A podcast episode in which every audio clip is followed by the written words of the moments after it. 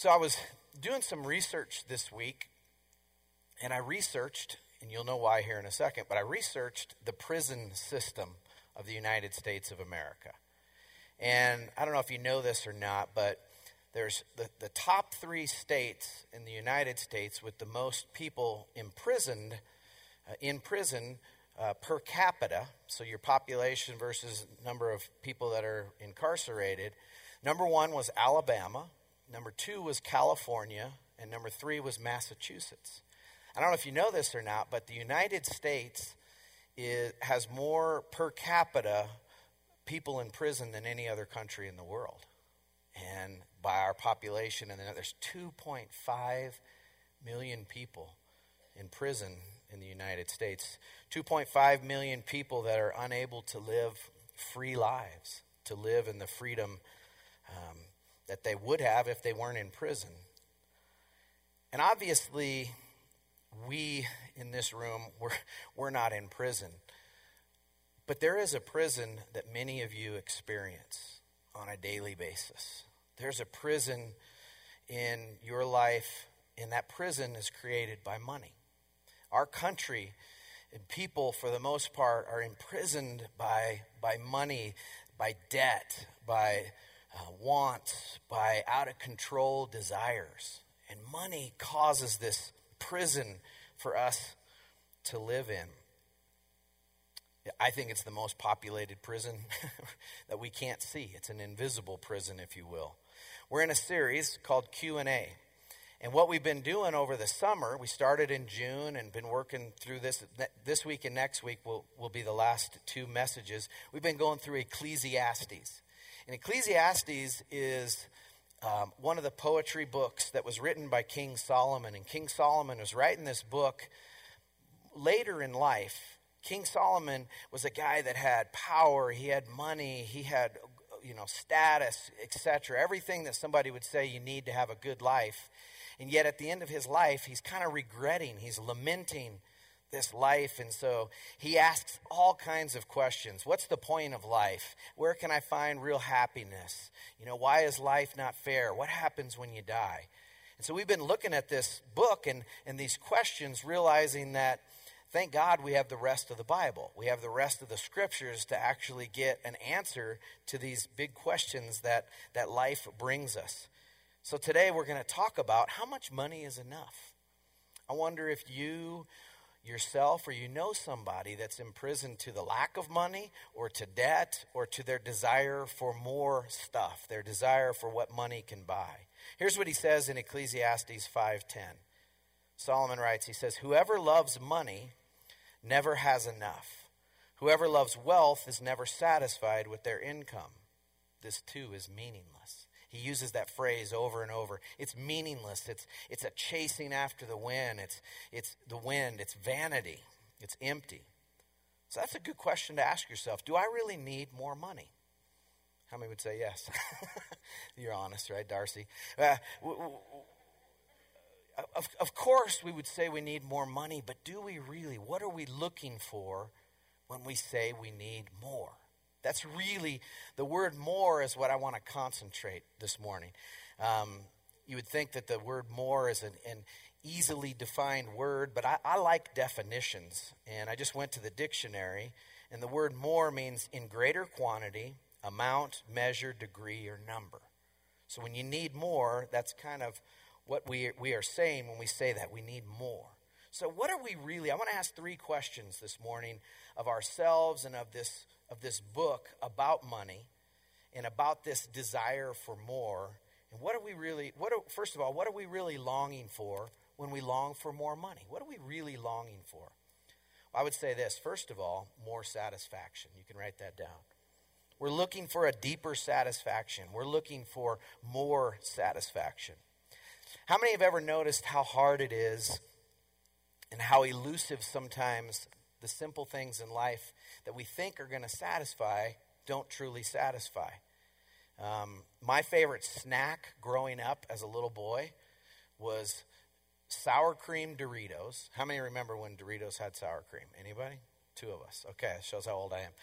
They actually had sour cream Doritos. I could eat a whole bag, just chug it like it was a box of cereal. Um, and little smokies, you know, the little little uh, hot sausages. I remember my dad. We'd pull into King Soopers. I said, "Dad, can I get some little smokies?" He was a good dad. He gave me the little smokies, and I'd be in the car. You wonder why I'm fat, but anyway, uh, I just power down. The, I don't do that anymore. I, you can't just eat little smokies by the by the package, but I remember that. And we're always kind of just where's that longing for satisfaction, whether it's food, whether it's money, whether it's stuff. And as I was thinking about this, I was reminded of this guy I met several years back, and he's from Africa. He's a missionary in the small country called Burundi. And Burundi is like the poorest country in the whole world, poorer than Haiti. And uh, his name is Painito Umbuku, and he's actually from Kenya, so he's a missionary in, in Burundi. And he came over to the United States. He had had his one of his arms cut off in a car accident many years ago, and he got a prosthetic arm put on. And so he was learning how to use that. And um, so Pinito and I and a couple other pastors, we went to out to breakfast, and we went to the Ralston Road Cafe. And if you've ever been to the Ralston Road Cafe, it is quantity over quality. I mean, forgive me if you work at the Ralston Road Cafe. Good, good enough to eat, but man, the pancakes come out in like this size, and that's just like the throw on. And then they give you half a loaf of bread for your toast, and then a pile of bacon and the eggs, and it's just so much food. And I remember Painito ordering his food, and all this food was coming out, and he was just like, What? He'd never seen people eat like that before. So we ate and ate and ate, and it was like we were like four lions that just, you know, ate five water buffaloes and just, you know, it's, just, it's good and just trying to recover from the coma that we were in. And, and he was, that night, we were getting together again before church to have dinner. And he couldn't believe we were actually going to eat dinner. He was like, Are you kidding me? We're eating again? I've eaten enough for a week. And I thought, Man, is that not? That's Americans, man. We eat and gorge, and it's just the satisfaction. And that happens in so many areas of our lives. Look what Solomon says. This is just a different translation of that first verse that I gave you. But he said, Those who have money will never have enough. How meaningless to think that wealth brings true happiness or satisfaction. Somebody once said that, that our yearning power always exceeds our, yearn, our earning power. Our yearning power exceeds our earning power. You know, the actual amount of wealth that we have versus what we want and we want it to buy, we always want more. We always long for the new thing, the bigger, better deal. And it's not just money itself, but it's what money can buy that we often are looking for. It's the new gadgets, it's the new game, it's the new phone. Apple has us all. They, they must laugh. If you own an iPhone, they must laugh at all of us because they came out with the iPhone 6, right? That's the one that was like the size of an iPad. And you, you've seen people hold it up. And then they already had the iPhone 6 Plus, and I probably have the 7, 8, 9, and 10 ready to just lay out and take our money because we got to have the new thing over and over and over. It's hard for us to be satisfied. So when we're longing for more, we're longing for more satisfaction. The second thing I would say is we're longing for more significance. When we want more money and we want more wealth, often we're looking for a status. If I get wealth, if I have more, then people will look up to me. I'll, they'll think I'm more powerful. They'll think I'm, I'm better. I'll have this prestige about my life. We think that it, that gives us that significance that we're looking for. And yet, Solomon, who was the wisest man who ever lived, scripture says, and also he was rich. He had so much in his kingdom. A guy who had everything, here's what he said he said, Yet when I surveyed all that my hands had done and what I had toiled to achieve, everything was meaningless, a chasing after the wind. Nothing was gained under the sun. In, in just previous to that verses, he's talking about all the things that he did and all the things that he achieved. I mean, he was Donald Trump, Bill Gates, all these people wrapped in one in the things that, that he was doing. So here, here's what I want you to get from this the truth is, your, if you will, your net worth can never equal your self worth. How much you have in your in your in your checking account or what you own or how much money you have don't whether you have little or whether you have an abundance don't ever let that mean to you what your self-worth is. You were created by god and for god and you were redeemed by god with a purpose that goes far far greater than the amount of money you have or don't have. So don't ever let your net worth equal your self-worth and then the third thing I think we're longing for is we're longing for satisfaction, significance, and more security.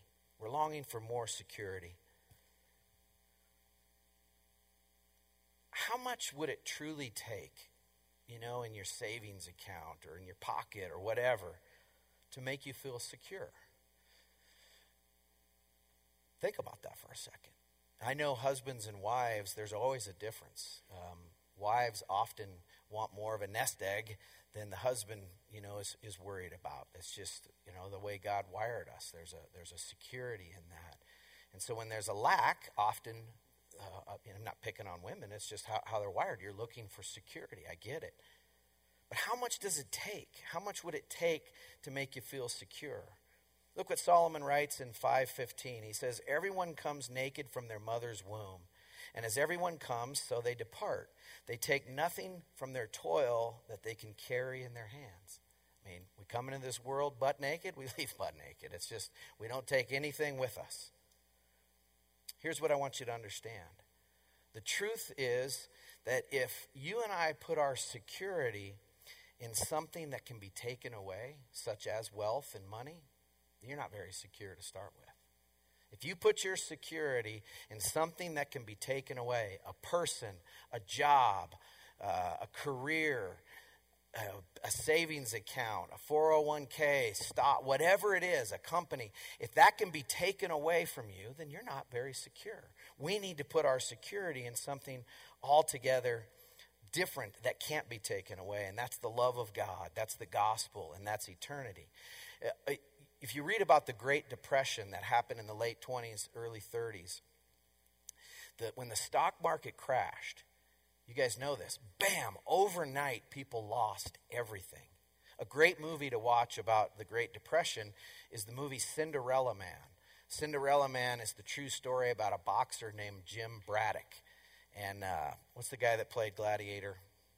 What's it? Russell Crowe. Russell Crowe stars in that. I can't ever remember his name, but uh, he stars as Jim Braddock. It's a true story. Actually, we have some autographs of some of the guys he fought. We have autographs that are that old, but. I'm bragging. But anyway, um, I don't have Jim Braddock's autograph. I wish I did. But the guy that he fought, I have his, his autograph in a book. But um, Jim Braddock's kind of the poster guy of a guy who had money, had wealth, lost it, and him fighting his way through the depression, him fighting his way through when everybody lost everything. Solomon wrote this in Proverbs 23. He said, Cast but a glance at riches, and they're gone, for they surely, they surely sprout wings and fly off to the sky like an eagle. Steve Miller, fly like an eagle. Bam, your, your wealth is gone. Two people understood the Steve Miller reference in here. But anyway, Steve Miller had a song, Fly Like an Eagle. Maybe he was singing this proverb. But whatever you and I ultimately find security in, please get this. Whatever we ultimately find security in is our functioning God, little g. What we find security in, what we're putting our hope in, is truly our God. So I would encourage each of you to put your hope and security in Jesus and who He is and what He's done for you and what He's promised to do for you, not only in this life, but in the life to come. That is secure, and you can take that to the bank. But not only the things that we put our security in, but those other two things. The source of my satisfaction and the source of my significance is also my functioning God. And God created each of us to have my satis- ultimate satisfaction, my significance, and security met in Him. And when I'm doing that, when I'm living a life where God ultimately, you're the one who satisfies. God, you're the one who makes me significant because you created me with purpose and you redeemed me for a purpose that goes beyond anything anybody else can do for me. And when we find our security in Him and His love, then He is in His rightful place Don't ever let anybody or anything else be the substitute for your ultimate satisfaction, significance, and security. We were created for Him to meet those needs. Let me ask you another question. What actually happens when we have more money and wealth? This is a good question. What actually happens? Well, first of all, we have more expenses. I mean, figure that out. The more you have, you know, the more you spend.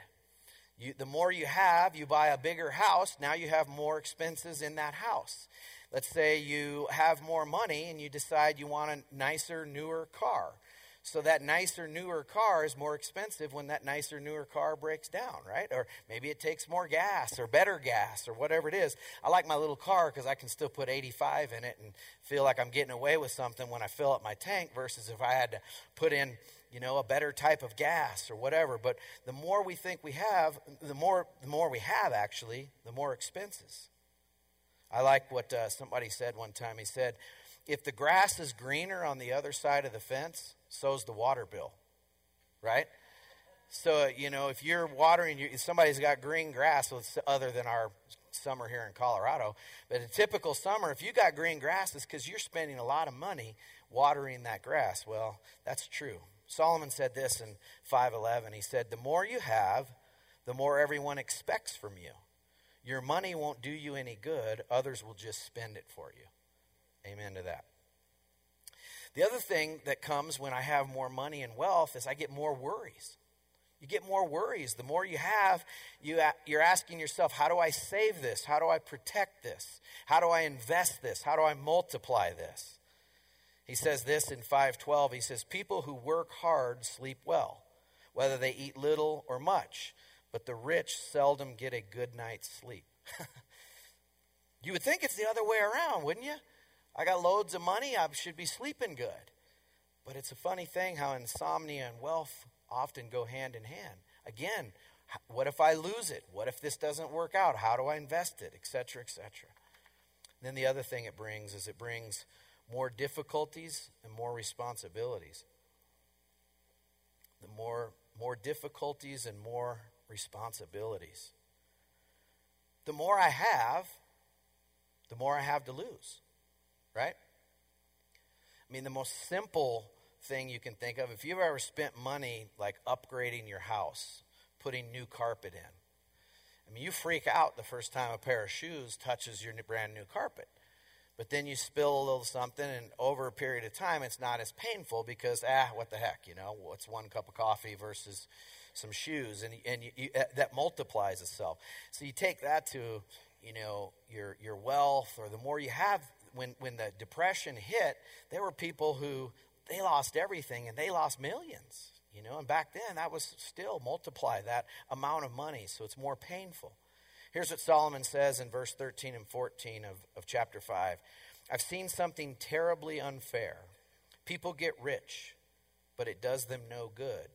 Suddenly they lose everything in a bad business deal, then they have nothing to leave for their children.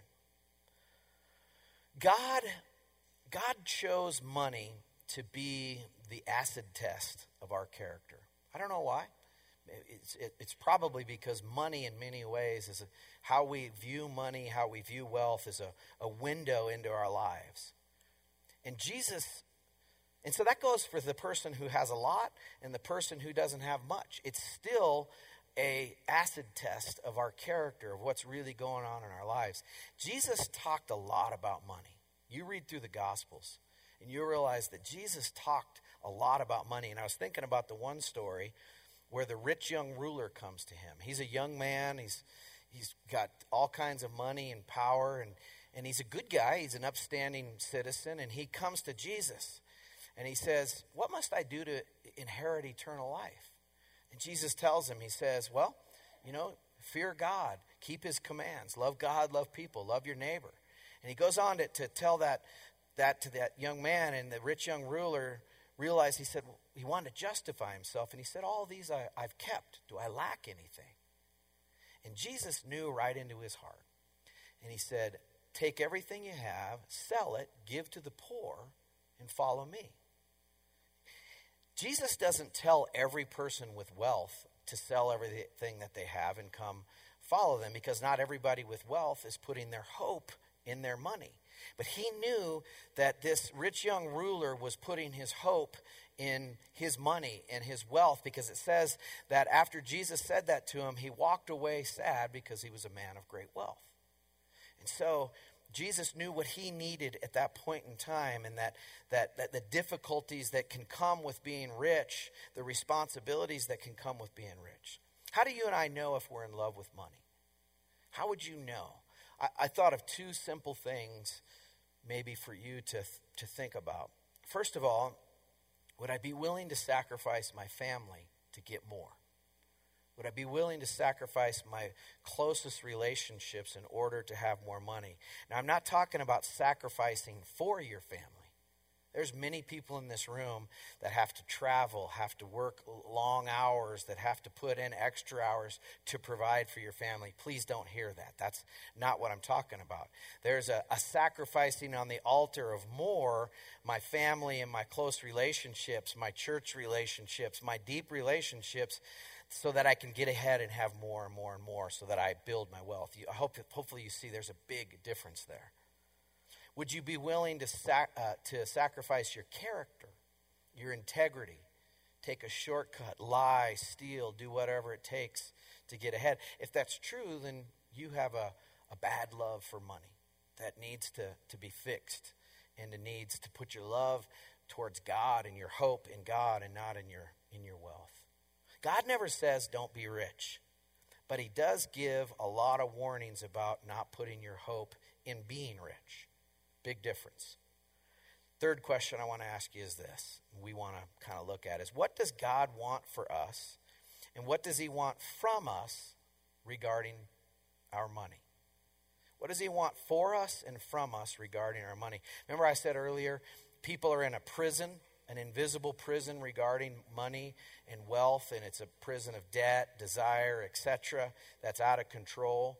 Well, I think God has given some simple keys that will let you out of this prison and give you the right perspective that God wants for us. And that if you'll apply what I'm getting ready to tell you, it's going to create great blessing in your life. Blessing that goes beyond anything money can buy. First thing I think God wants for each one of us and from us is more thankfulness. You can write that down. He wants more thankfulness. God wants you and I to appreciate what we have. And that goes for the person in this room that would look around this room and say, Well, I don't have as much as everybody else. It doesn't matter. Appreciating what you have, God meeting your needs, God giving you Jesus, giving you the most important things that are around you family, friends, etc. A real lasting hope. He wants you to appreciate what you have. Thanksgiving is not just a one day a year holiday, it's a lifestyle for a believer. It's a lifestyle. Um, anybody that's a parent or been a parent, you know one of the best things that your kids can do for you is when they appreciate what you've done for them. Is that not true, parents? When your kids say, Thank you, Dad, for working hard. Thank you, Mom, for, for what you do. Thanks for these gifts. Thanks for little things. Thanks for making my lunch. Whatever it is, when your kids tell you thank you, you appreciate that. Well, how much more, you know, God who's who's perfect in his in his parenting of us. Solomon says this, and it is a good thing to receive wealth from God and the good health to enjoy it, to enjoy your work and accept your lot in life. This is indeed a gift from God. God keeps such people so busy enjoying life that they take no time to brood over the past. You're so busy enjoying the good things that are in your life, you don't not busy enough to complain and think I don't have enough.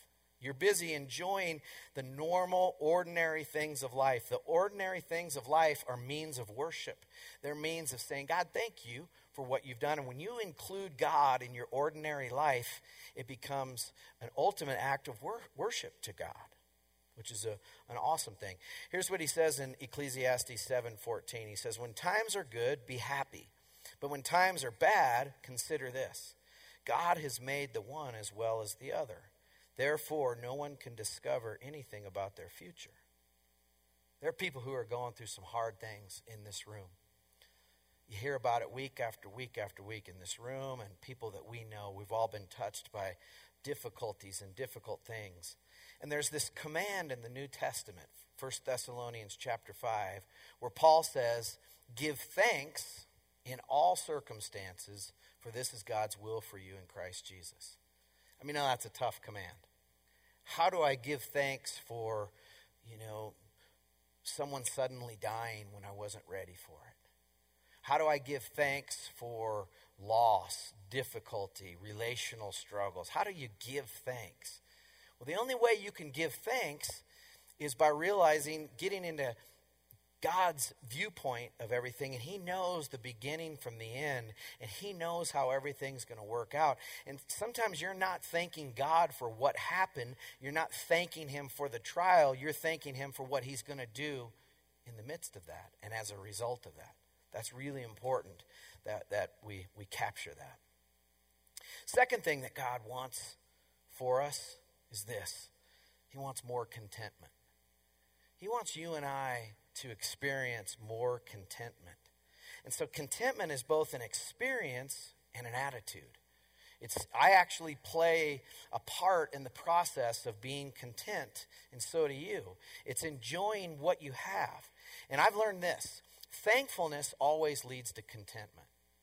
Thank, when, when I am, am, being thankful on a daily basis rather than complain, complaining, which I'm really good at, make me feel good. Anybody else good at complaining? Okay, good. Oh, just kidding. Thankfulness always leads to contentment. The, the lack of thankfulness always leads to a discontentment. So if you're complaining about your spouse and you're frustrated, then you're not going to be content and you're going to think you need a new spouse. If you're complaining about your job and all that goes with that, you're not going to be content and think, I just need a new job. If you're complaining about anything, you put fill in the blank. But when you begin to be thankful and say, Lord, thank you for what you're doing, I give thanks in all circumstances because this is your will for me. You're growing me in my life. The other, this was probably two weeks ago, three weeks ago. Um, you don't need to feel sorry for me in this. So I'm not looking for you to feel any sorrow, or if, if you want to give me extra prayers, great. But uh, I'm not looking for for uh, you know boohoo in this. I get the Monday blues, right? Because Sunday is a big day for a church. Sunday is a big day for pastors. You know, you spend all week preparing a message, getting ready for worship, etc., etc. I want people to experience God. We want people to experience God's love. I want people's lives to be changed. So, one of the most awesome things that we experience in ministry is to watch people grow. They go from here to here, and it's like, yes. But then when you watch people regress, it's also very painful. And so, it, this particular Monday, I was just, you know, you, you kind of have to fight. We call this in ministry PMS post ministry syndrome. And you, you get that on, on, a Monday morning, and it's like, you know, did I. Did that really was it effective? Did this really, you know, to change people's lives, et cetera, et cetera? And on this Monday, Janelle, I remember I was sitting shotgun and she was driving, and I was like, you know, are we really having an effect? And I was just kind of bumming and, and, and complaining a little bit. And, and I remember I said, why don't you feel like I do on Mondays? because Mondays is our day off, and it's the day we try not to talk about, you know, church or whatever. We try to have a Sabbath day together. And all of a sudden, she just says to me, she says, "Well, I'm just thankful we get to do this, and that we get to do this together, and God provides for us, and just thankful for you know the little things and the lives that have been changed." And as she was saying that, I was just like, "Thank you so much." You know, it was it was a gentle reminder that yeah, be thankful, dummy you know, when, when you're lacking contentment in whatever you see in life or, you know, your career, be thankful for God's hand in your life. And it was convicting to me. And it made me realize that, you know, being thankful is a game changer. It leads to contentment. He says in chapter 6, verse 9, he says, It's better to enjoy what we have than to always want something else because that makes no more sense than chasing the wind. so, happiness and contentment is not getting whatever we want, but it's enjoying what we have. God enjoys watching us enjoy what we have, if you will. That's worship. And then you know what God wants from us as well? He wants more generosity, more thankfulness, more contentment, and He wants more generosity. I've learned this life is a test, and it's a trust. It's a test to see what will I do with what God's given me. It's a trust to see what will I do with, with my time, with my talent, and my treasures that God's given me. It's a, it's a test, and it's a trust that God wants, you know, us to know. What are we going to do with what we've been given? He says this in uh, Ecclesiastes 11.1. He says, Cast your bread upon the waters, for you'll find it after many days. One of the paraphrased translations says it this way Give generously, for your gifts will return to you later. So the more generous you are, God promises to reward in eternal life. Where we store our, our, our, where our heart is, there our treasure is, Jesus said. I read recently, you guys may know this, but the guy that is the president and CEO of uh, the shoe company, Tom's Shoe Company. How many know what I'm talking about there? Mostly ladies, right? But but I, I don't know if he's make Tom's guys and gir- girls shoes or whatever. But I don't know the whole story. But I do know the heartbeat behind this guy. He was on uh, Survivor, and he was he was. Uh, they had gone to Argentina and some other places, and he saw the poverty in these places. And he saw kids running around with no shoes. And he, uh, there was a, a disease that you can get from walking around too much with no shoes that actually can, you know, affect your feet and you lose your feet and all kind of things. So he started a company that would be a company that basically you give everything away. And this whole process of Tom's shoes is every time you buy a pair of shoes, they give a pair of shoes away. So you buy a pair, they, they give a, a pair of shoes away to some somebody that's impoverished. That, that's brilliant. What a great way to live your life, to be generous, not just to start a company so that I make big money and have all that I need, but that I'm using my time, talent, and treasures to bless other people. I've read about a, a guy that's um, an Austrian billionaire. He had so much money and so much wealth that uh, he got sick of it. And he's not, he's only in his 50s. And he got tired of his wealth. And so he's on a mission to give away every penny that he has over the next 10 years so that he's going to die broke. His whole plan is to die broke. And he was a billionaire. So he's given all given he has a plan to, to help people in third world countries start their own businesses, et cetera, et cetera, et cetera. So he wants to, to die broke. I like that. Look what Paul tells Timothy in 1 Timothy 6, 17 and 19. He says, Command those who are rich in this present world not to be arrogant, nor to put their hope in wealth, which is so uncertain, but to put their hope in God, who richly provides us with everything for our enjoyment. Command them to do good, to be rich in good deeds, and to be generous and willing to share. In this way, they will lay up treasure for themselves as a firm foundation for the coming age, so that they may take hold of the life that is truly life. When we were in Scottsdale, Arizona, a couple weeks ago, I went for a jog, 105 out. I don't recommend that. And here was obviously I'm from Colorado, right? So I went for a little jog and I came in and I was overheated, sweating, you know, and I was just like, "Thank you, Lord, for air conditioning." And then I thought, what a first world problem that is, man. You know? Thank you, Lord. What would I do without air conditioning? I'm going to die. I'm so hot. And we have so many first world problems. Here's what I want you to get from this. And I'm challenging myself. I promise you, I'm challenging myself when I tell you this. He says, Command those who are rich in this present world. It's easy for someone in this room to say, Oh, he's not talking about me. He's talking about so and so. He's talking about the Joneses, right? He's talking about my, my neighbors who have more things and more money and all of that. No, he's talking about every person in this room. The person in this room that has the littlest amount is still richer than 92% of the rest of the world. Us in the United States, Canada, Europe, it's 8% of the world versus 92% of the world lives in poverty, below a third world standards. And we saw that when we went to the Dominican Republic. Many of you have been to other places where you see poverty that will blow your mind. So whenever you think you don't you're not you're not rich, I want you to think about someone in a sugarcane village in the Dominican Republic who doesn't know where their next meal is going to come from or running around with no shoes. And, and yet they're still doing life and they're still trusting in God. To not have a cell phone or to not have cable or one of the luxuries of, of life that we have as Americans doesn't make us not rich.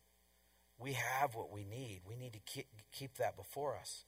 Generosity is, is not just for those who are well off, it's for all of us. Generosity is for every person in this room that will realize how well we, off we are compared to the rest of the world. Here's what I want you to get. Instead of letting your income dictate your lifestyle, let your lifestyle dictate what you do with your income. Total different way of looking at it. Instead of letting your income dictate your lifestyle, let your lifestyle dictate what you do with your income. Let's be generous people with God's wealth and God's stuff. Last thing God wants for us and from us is He wants more faithfulness. More faithfulness. Solomon concludes the book when he says, Now all has been heard. Here's the conclusion of the matter fear God and keep His commandments, for this is the duty of all mankind. God wants us to be faithful. He promises to reward faithfulness in the life to come. And we reap the rewards of faithfulness in this life, but in the life to come, He promises that when we were faithful, whether it was a small amount or a big amount, He promises to reward us. And He wants us not to just be faithful, but faith filled, and to believe Him and believe His promises. Whenever I see the word command in Scripture, often people see the word command, or if you hear the, the Ten Commandments, you know, do you think joy and, and awesome? No, you think, ah, oh, it's a it's a it's a measuring rod, it's a it's a taskmaster. I better stay in line. Listen, we need to get rid of that view. God's commands are for our good. He loves us and He knows what's best for each one of us. And He pr- promises to, to reward us. When Janelle told me a couple weeks ago, I'm, I'm thankful, and that thankful dagger went in my heart that I was being discontent because I wasn't thankful, I thought, okay, here's one wing that you fly life with thankfulness.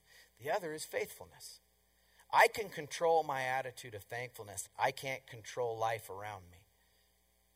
I, can, I can't control people, I can't control the stock market, I can control my faithfulness. I can keep those two parts of my life, and so can you. So, what I thought we could do is just kind of a way of, of concluding. I want to read you something from Proverbs 30, and this is from Solomon as well. He says, Two things I ask of you, Lord. Do not refuse me before I die. Keep falsehood and lies far from me. Give me neither poverty nor riches, but give me only my daily bread. Otherwise, I may have too much and disown you and say, Who is the Lord? Or I may become poor and steal and so dishonor the name of my God. What a perspective. Give me neither poverty nor riches, but my, give me my daily needs. I'll be content in that. I think that's a prayer for prisoners to money. If you're in a prison of money today, whether it be debt or desire, pray this prayer. God, I don't, I don't need I don't need to be rich, and I, I, I don't want to be impoverished. Just give me what I need for today. And as you pray that, I believe God's going to, that's the key to get you out of the prison. Learn what it means to find satisfaction, significance, and security in the Lord. When you learn that, you're, you're going to live a whole different life. Commit to not letting money be your master. Jesus said that you can't serve two masters. You'll love one and hate the other. You can't serve God and money. God's got to come first and be the center of my life. Otherwise, stuff and money are going to rule. The gospel of Jesus Christ is so simple a child can understand, and it's so profound that theologians talking about it forever. But here's the beauty of the gospel all of us fall short. of the standard of God, the perfection of God. And we were in trouble, for the wages of sin is death. We fall, fall, all have fallen short of God's glory. But yet Jesus came, and he lived a perfect life. He died on a cross, rose from the dead so that we could have new life. He said, if you put your faith in him and the gospel, he'll give you, you'll be a new creation. That doesn't mean all your problems go away. It doesn't mean money problems go away or relational problems go away but it, it means that you have the most important thing in your life settled. And that's where am I going when I die? Then money and all these other cares began to take a back seat to that.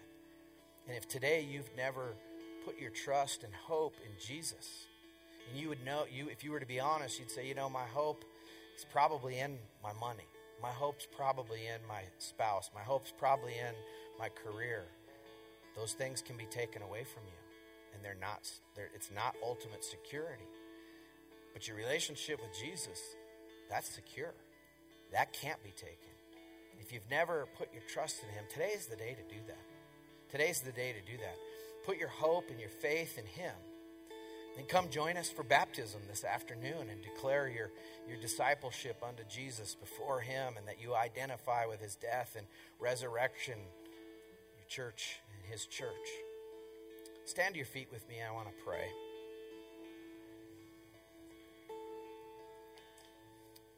If today you, you know, during this time you found out about baptism and, and you want to be baptized, um, come talk to Darcy and Annette up front, or Brian, or I'll be out at the door. We'll give you simple directions where to go and, and what to do. It's actually really a simple, simple thing. It's a decision of obedience. So we're excited for what God's going to do. Lord, we don't want money to be our God.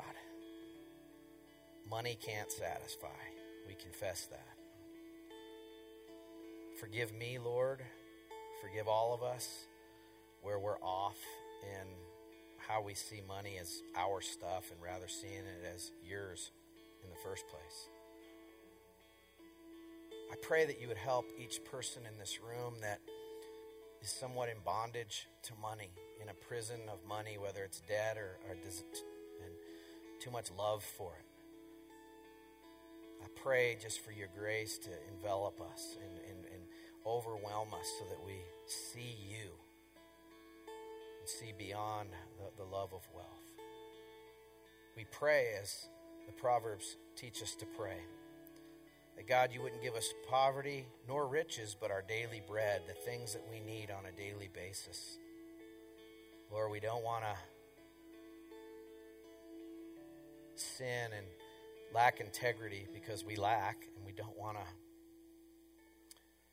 have so much that we forget that everything we have has been provided by you. So we acknowledge that today.